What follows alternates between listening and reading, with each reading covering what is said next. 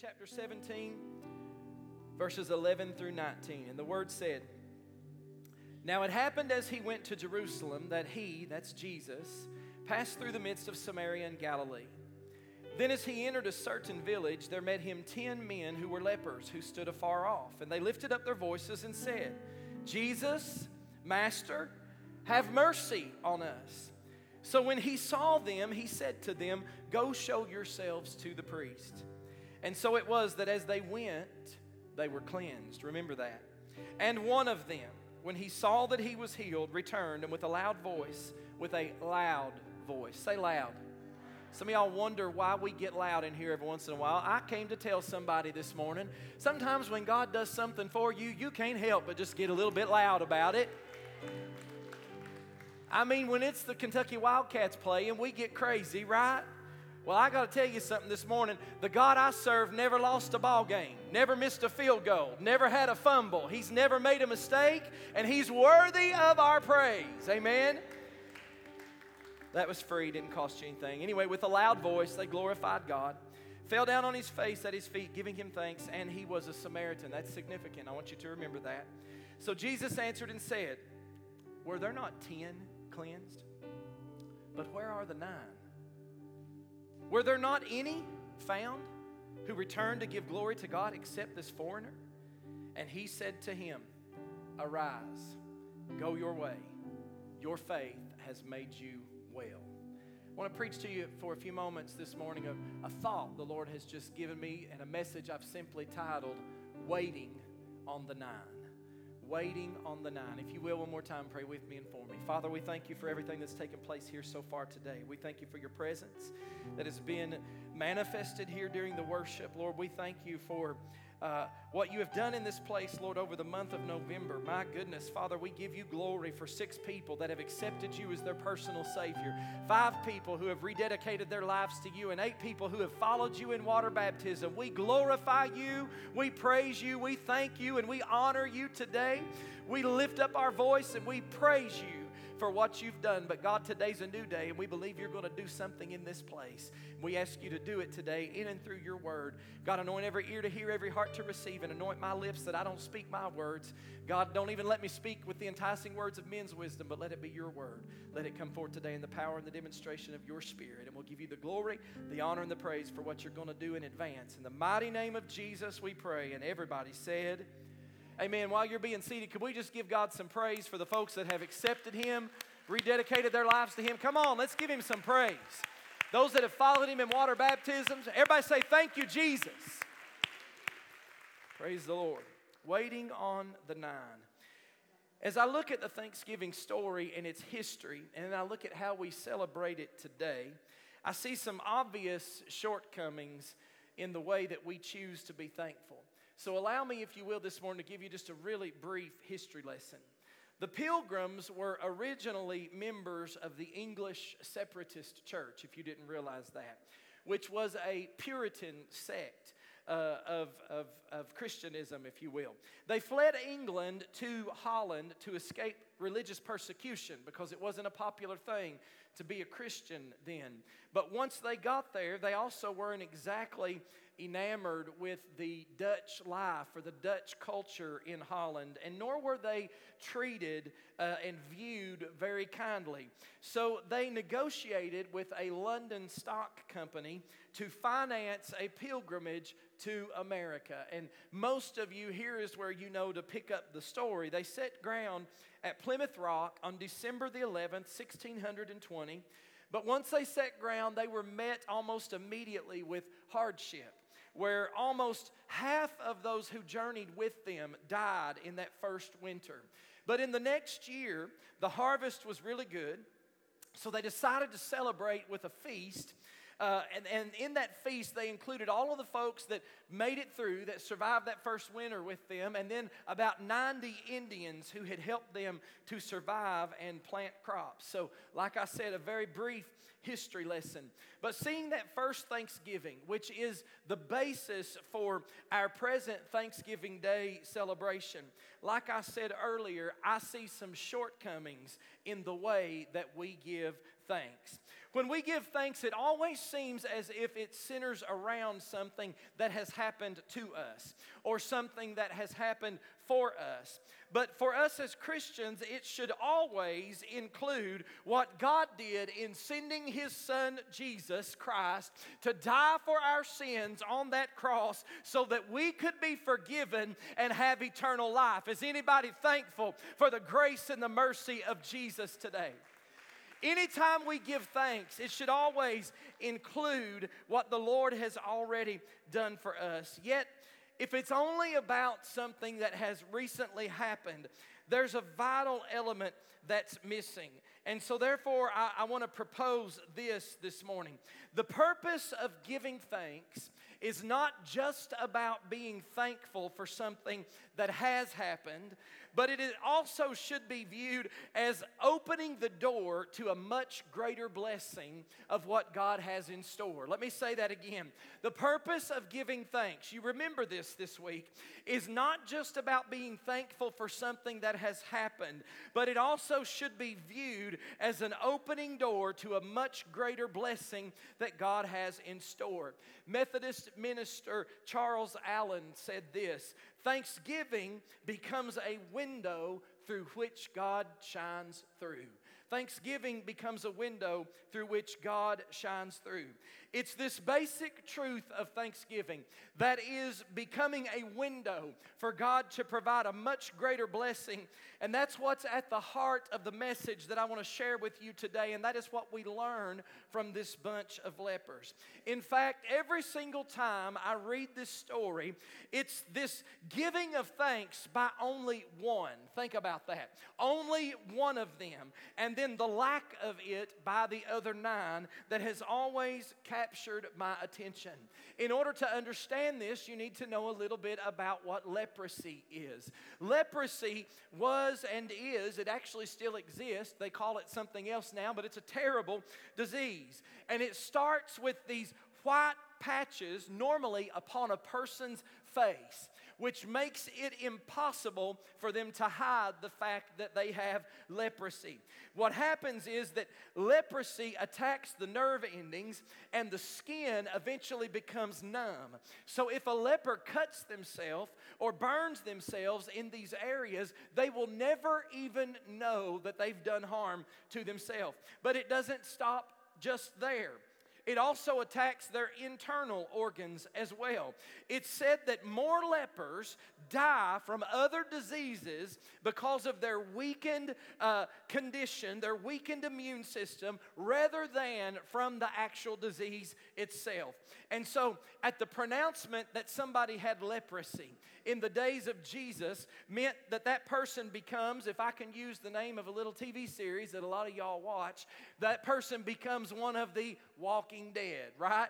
They are dying a little bit at a time. That's what leprosy meant. It meant death little by little, a little bit at a time. And furthermore, lepers would be forced out of their homes, they'd be forced out of their villages and their communities because of their disease. They could not work, nor could they worship God in the temple or in the synagogues with other believers. They were outcasts, if you will, of society. They were the untouchables of that day. As a matter of fact, whenever a leper came into a room or into a public place, even outdoors, they had to loudly proclaim, unclean unclean, and everybody would, would avoid them and stay away from them like the plague. But they would not, they, they couldn't touch a leper. As a matter of fact, to touch a leper or to even touch something associated with a leper, an article of clothing or anything, according to the law of Moses, would make the toucher unclean. You can read that in Leviticus chapter 13, verses 45 and 46. And that's the story of these 10 lepers. They were wretched, they were forsaken, they were disheartened, they were hopeless, they were helpless, they were outcast amongst their family and their friends. But something that I do find interesting is that even in this dreaded condition, the lepers formed a fellowship, the fellowship of the lepers, if you will. And this is significant because in the Mosaic law, it says that lepers were to dwell alone. They could not dwell with anybody else. And while such a fellowship is the last thing that they should have done according to the law, it was in reality the very first thing that they needed to do, which they recognized. And when, listen to me, uh, when we feel like they did, because how many knows sometimes you feel disheartened? Sometimes you feel alone. Sometimes you feel helpless. Sometimes you feel hopeless. Sometimes you feel insignificant. But when we feel like they did, when, instead of being alone, I want to tell you something this morning. Being alone is the very last thing we should do. Did you hear me? I want you to hear me if you're still watching by live stream and you've not made it back to the house of God yet. Being alone and worshiping alone is the very last thing that we should do. As a matter of fact, this book says, Do not forsake the assembling of yourselves together as the manner of some is, but even so much the more as you see the day approaching. Why? Because together in the fellowship of other believers, you'll find strength, you'll find help when you feel helpless, you'll find hope when you feel hopeless, and you'll find that you'll be lifted up when you're downtrodden and feeling disheartened. It's the very last thing that we should do because together we garner encouragement and strength from one another. Listen, folks, we all need fellowship. Whether we, you may not like all the fellows on your ship, but we all need fellowship. Whether we like it or not, we need human touch, human interaction. As a matter of fact, this pandemic has caused such mental distress and disease. I want to tell you something. The pandemic has done more damage through the way we've tried to avoid it than the pandemic has done itself. People have stayed alone and become isolated and become depressed. Listen, I remember over on AG Road, I preached for 10 weeks into a camera with empty seats. And thank the Lord, somebody, I think it was Caitlin, loved me enough. Imagine that, Caitlin. Most of the time she don't act like she loves me enough. But anyway, Caitlin, I think it was her idea, loved me enough that they came, some, some folks came into the church and there was more people that helped her and they printed off many of your pictures and taped them to the seats where you would have been sitting. And I'm telling you what, that Sunday morning I preached like my coattail was on fire. So, see, you don't even have to help me, just sit there and I'll preach. But I do preach better and shorter when you help me, just remember that. But it has caused so much depression, so much anxiety. We need to be with each other. Did you hear me? We need to be with folks who will stand, who will sympathize, who will cry and support. And listen to me, we need to be the extended arms and hands and feet of Jesus to this world around us. When you go to the Welcome Center today and you take the name of one of those 51 kids, those are not kids that just came through, and I'm not knocking charitable organizations, but it didn't just come through Angel Tree or something of that nature. They are verified, legitimate needs. And when you take one of those 51 children and provide Christmas for them, you are being the hands and feet of Jesus extended. We need to be that. And the reason for gathering together is to encourage each other and build each other up because going through life alone, folks, is a miserable existence. The writer of Hebrews tells us not to give up. I've already quoted that passage of Scripture on gathering together, but to do it even more so. And so it was with these 10 lepers. They refused to go it alone. And one day they heard that Jesus was passing through. Some of y'all are probably here this morning because you've heard Jesus is passing through. I mean, when, when you start a month, and I know I've said the numbers a lot, but listen, uh, I'm, I'm just praying and asking God for a harvest. It's not about numbers. It's not even about whether everybody that, that passes through and gets saved or rededicates their life, it's not even about if they necessarily stay here as their home church. It's about are they ready for the rapture? It's about are they making their way to the kingdom of God? That's what it's about. The older I get, the more I want to see souls birthed into the kingdom. I want to tell you something, it would do us good this morning if some of us would realize and recognize what our purpose is for being here. This is not a club, this is not a social gathering. This is not something you do to make yourself feel better on the weekend. This is the kingdom of God, and there are men, women, boys, and girls all around us that are lost and dying and going to hell. But God is calling you, and God is calling you, and God is calling me, and I believe God's going to send us an end time harvest of souls into the kingdom. And so it was with these ten lepers. They refused to go it alone, and standing at a distance, they began to shout. They heard Jesus was passing through, and they began to shout, Lord, have mercy on us. And alone, they would have never had the strength or the courage to do that. But as a group, they encouraged one another to step out by faith. Have you ever noticed that sometimes in a worship service, when you feel like you just want to maybe step out and just walk and worship? Uh, I don't know if you ever feel that way or not, but I do. Have you ever noticed when you feel that way, sometimes you're looking around to see if somebody else is stepping out and walking and worshiping? Because you don't want to be the only one, right? But then sometimes you'll find that when you step out, somebody else will step out behind you.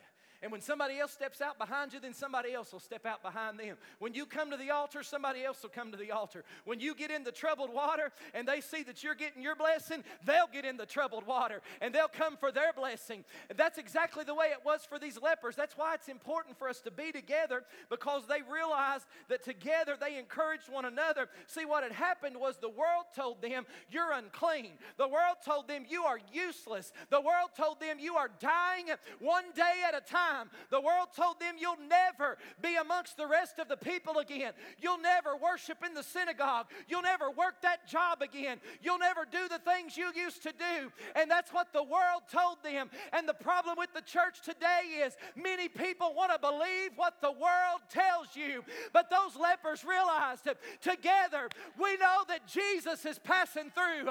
And with man, this seems impossible. But with God, all things are possible possible. So I believe while Jesus is passing through, we'll just go together and we'll say, Lord, have mercy on us. I want to talk to you about what happened. I'm going to give you, and I'm not normally a point preacher, so if you're taking notes, I'm going to give you four things today. Number one, don't give up on gathering. Four things to learn from these lepers. Don't give up on gathering. Hebrews 10 and 25, I've done quoted it, but I'm going to read it again. Let us not give up meeting together as some are in the habit of doing, but encouraging one another, and all the more as you see the day approaching. See, one of the problems with our society is facing all the addiction people are finding themselves in. I'm learning more and more that there's addictions that sit on church pews every Sunday morning. There's addictions that sit on church pews every Sunday morning. And a lot of times these addictions usually come as a result of loneliness. But please understand something this morning. You don't have to be alone to be lonely. Let me say that again. You don't have to be alone to be lonely. It goes much deeper than that. People are lonely most of the time because God is absent from their lives.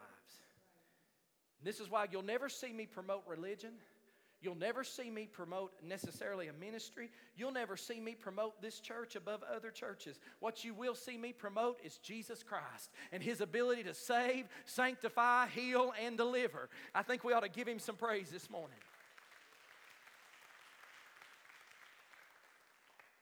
It's all about a personal relationship with Jesus, a personal relationship.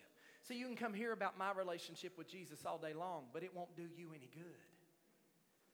But your personal relationship with Jesus will make a difference in your life. There's a power, folks, when we gather together. The last thing I'm going to say about this don't give up on gathering. There's a power when we gather together, not only with God, but also with uh, one another. There's power when we pray together. Can I get a witness? There's power when we worship together. There's power when we give thanks and we praise together. It encourages and strengthens our faith just as it did those 10 lepers. Secondly, here we go we have to learn to admit our need. That's a problem in society today and in the church world. We have to learn to admit our need. We need to admit our need, confess our sins, and cry out to Jesus. Folks, that's the very heart and the very essence of prayer. It's coming to Jesus and asking Him for His mercy and His grace. Did you know that there are medical studies and personal testimonies that show how beneficial prayer really is in your life? And if you ask these 10 lepers about crying out to God, I tell you what they'd tell you.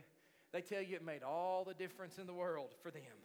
It was the difference in being sick unto death or being healed unto life. And far too often, people give up on prayer because we don't see the results the way we want to see them and we don't see the results when we want to see them. But I want to tell you this morning God has the power to work miracles. Did you hear me? God has the power to work miracles. And, and he, what He desires is a people that will have a faith, that will believe, and that will persevere, and that will continue praying and giving thanks. Philippians 4 6 and 7 says this Paul said, Be anxious for nothing, but in everything, say everything by prayer and supplication, watch this, with thanksgiving, let your request be made known to God, and the peace of God, which surpasses all understanding, will guard your hearts and minds through Christ Jesus. See, these lepers had faith and they knew that God could heal. They knew the story of Naaman. If you don't know the story of Naaman, he was the Syrian general who was miraculously healed of leprosy through the prophet Elisha. And this story was probably their favorite story. So these lepers knew that God could heal them. So they cried out, Lord, have mercy on us. What did blind Bartimaeus cry out when he was on the side of the road? He said, Son of David, have mercy on me. I want to tell you something today, church. In the same way, in the very same way, we have to learn to admit our need and we have to put pride to the side and we got to cry out to Jesus for His mercy. And when we'll do that, we'll find that God will meet us in the point of our need every single time. But it's so hard for us. So hard for us because we don't like to admit our faults or our shortcomings. Matter of fact, there's a lot of us who like to point out the faults and the shortcomings of somebody else. Don't be looking at me. I can tell you how you need to do better. I literally heard somebody say recently, I'm going to tell them how they need to do, and my stomach turned over inside of me. I thought, why don't you tell yourself how you need to do? If you did, you wouldn't be saying that. right? Right? We need to learn to admit, listen, what's the word say? I, I hate to bust your bubble. You ain't perfect. Now I know there's a lot of people, and this ain't this is a full gospel Pentecostal Church of God movement. But now there's a lot of people that believe and they like to boast in the fact that they live above sin for X. I've even heard people quote the number of days they've lived. Above. I've walked above sin for I heard somebody say one time for 73 days. And I thought, well, the Bible says, call no man a fool, so I'll just bite my tongue right now. Because this book tells me we have all, all. That's, say everybody. That's everybody. We've all sinned and fallen short of the glory of God. As a matter of fact, I, I don't think I even sinned this morning. Now, I do sin, trust me. And here's the thing about me I know when I do it, Cheryl. I, I know when I sin. Listen, put me behind the wheel of a vehicle. You pull out in front of me, or you go too slow. And I'm having to repent before I get where I'm going. Just ask my wife. This morning, though, I didn't do anything that I knew of. My daughter looked at me in that room right over there and she said, You need to pray. I said, Well, okay. I prayed. You know why?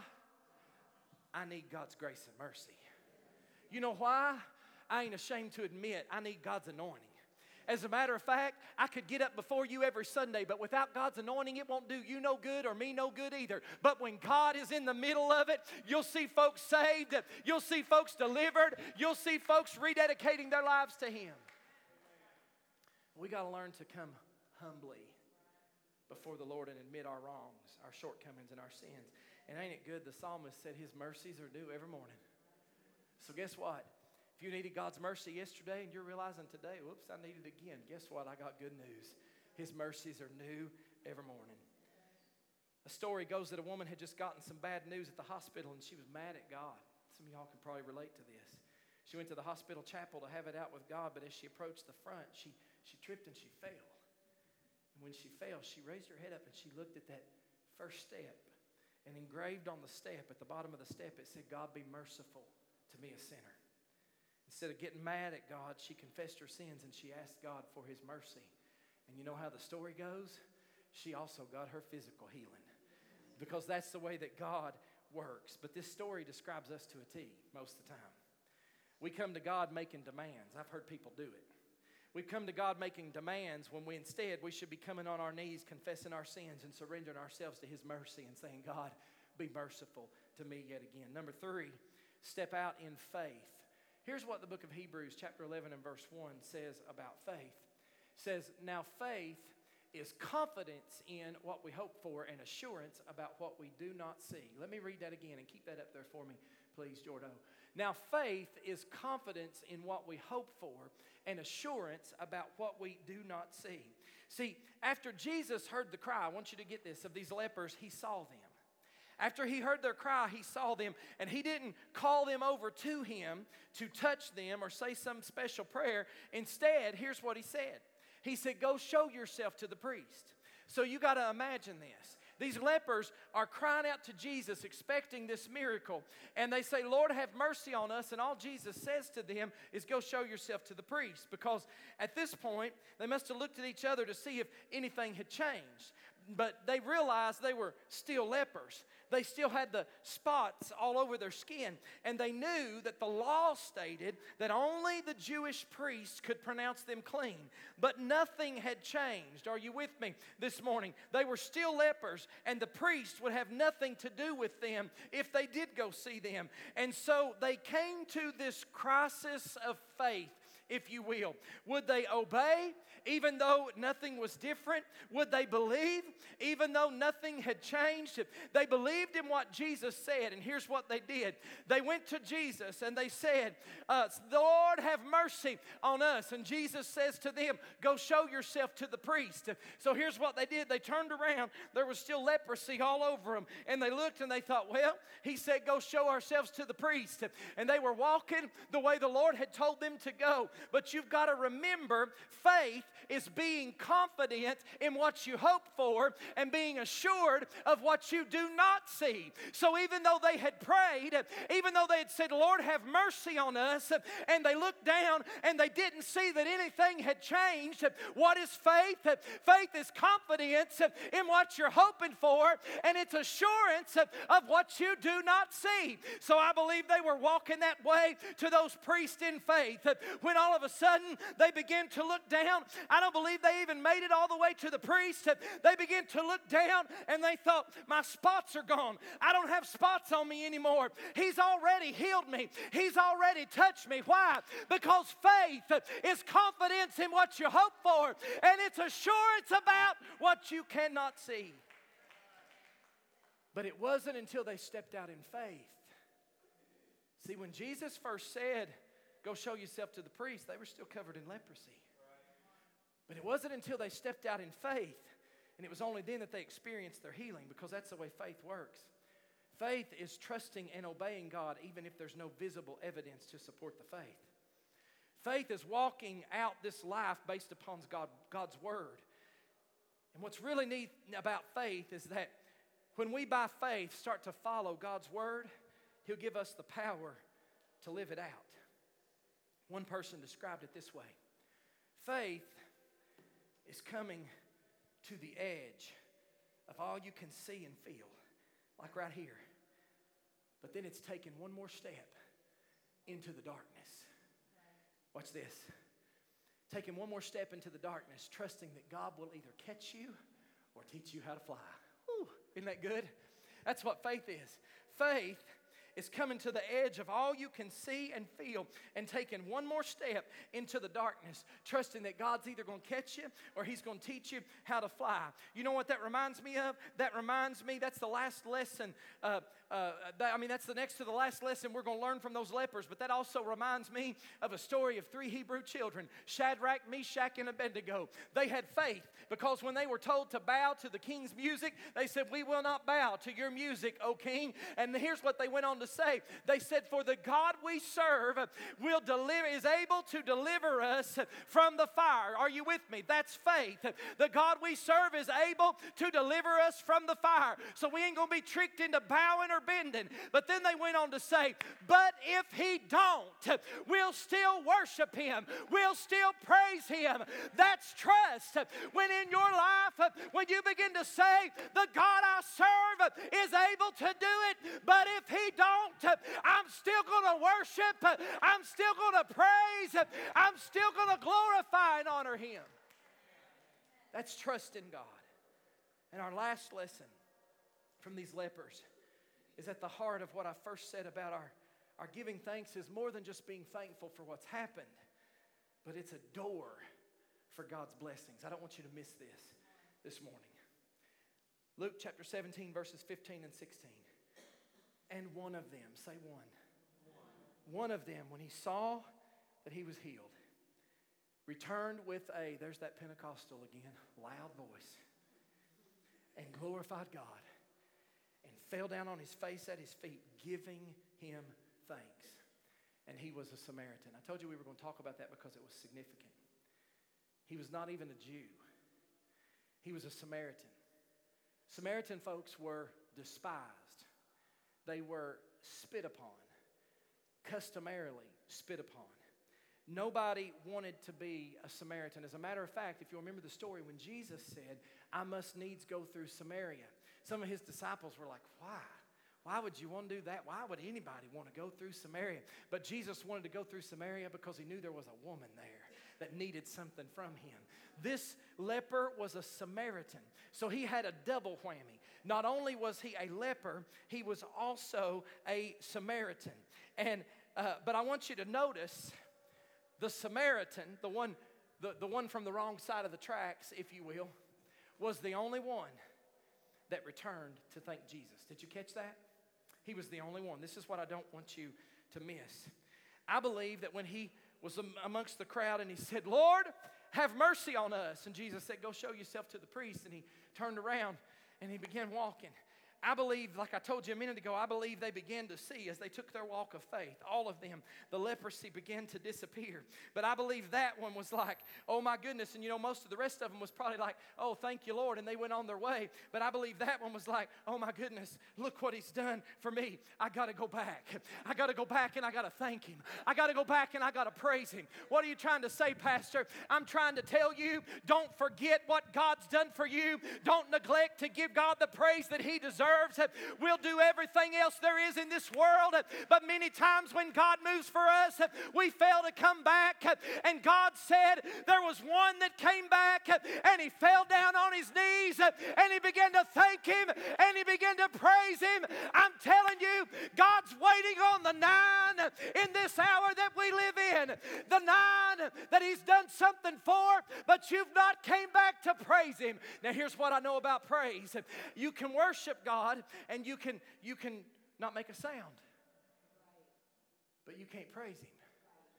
And you can't thank him without opening your mouth.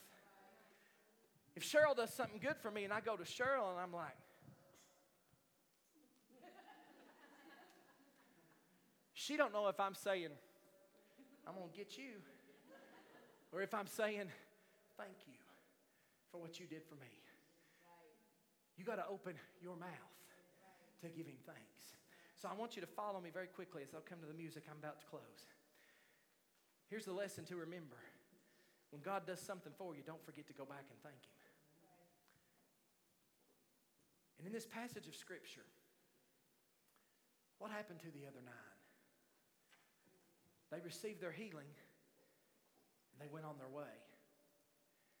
And in the passage that I read to you, we can almost hear the sorrow in Jesus' voice as Jesus asked. He said, Were there not ten cleansed? Were there not ten?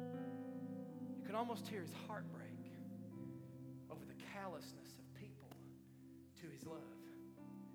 See, here's what I know people often ask God for help, and they end up thanking somebody else for it. I remember a time in this church when it was very, very young, I prayed earnestly to God for something. It's still young, it was only eight years ago, really. And I prayed earnestly to God for something, and God used somebody else to meet that need. And when the need was met, they were around, and, and I remember I said, I said, Oh, thank you, Jesus. And it was almost like they were slightly offended, and they looked at me and they said, You can thank God, but you need to thank me. I did that. And I thanked him. I said, Yeah, I thank you. I do appreciate you. But let me tell you something. You may not realize it, but I got in my prayer closet and I talked to Jesus about this, and He used you as an instrument to do what I'd already asked Him to do. So I thank you, but I got to give praise who's worthy. I've got to see, I know where my help comes from. Are you with me this morning? What did the psalmist say in Psalms chapter 121 and verse 2? He said, I will lift up mine eyes to the hills from whence cometh my help. My help comes from the Lord. My help comes from the Lord. Your help comes from the Lord. So I've got to praise Him and I've got to thank Him. Stand with me all over this room. Another reason many times people fail to give thanks and praise to God is because they're too busy. Just too busy.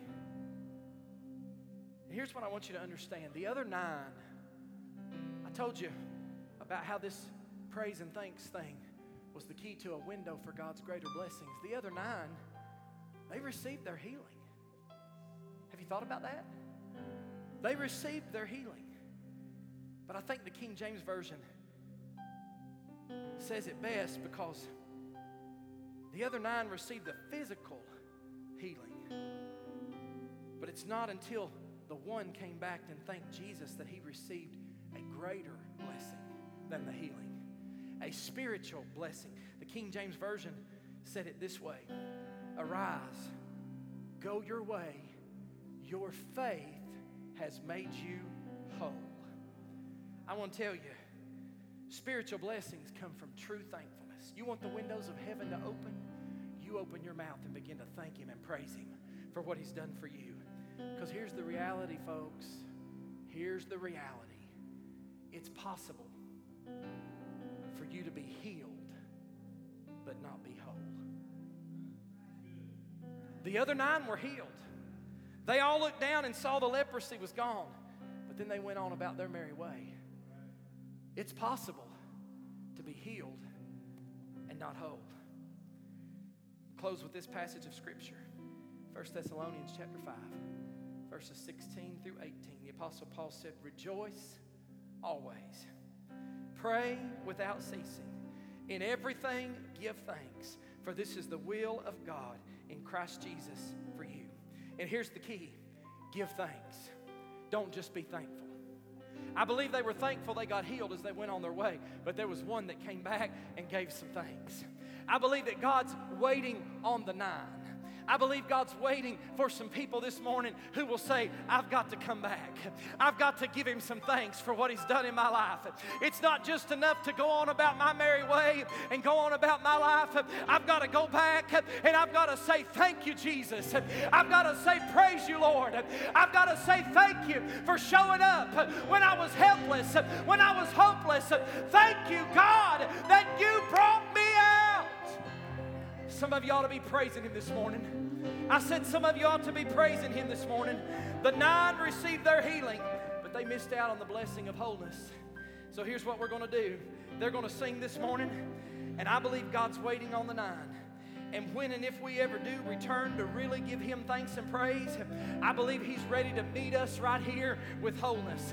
But I also came to tell you this morning if you're in this room, I want you to begin to pray, church, right now. If you're in this room and you've never had Him cleanse you, you've never had Him forgive you, I don't leave this place today without running to this altar and saying, Lord, have mercy on me. Because I want to tell you, Jesus Christ will be the best decision you'll ever make in your your life. I believe there could be those in this room today. You need to join the other six that have been saved, the five that have rededicated, or maybe the eight that followed the Lord in water baptism. But you need to join them today and you need to say, Lord, have mercy on me. And then you need to experience what God has for your life. So as they sing today, this altar's open, and I believe God's waiting on the.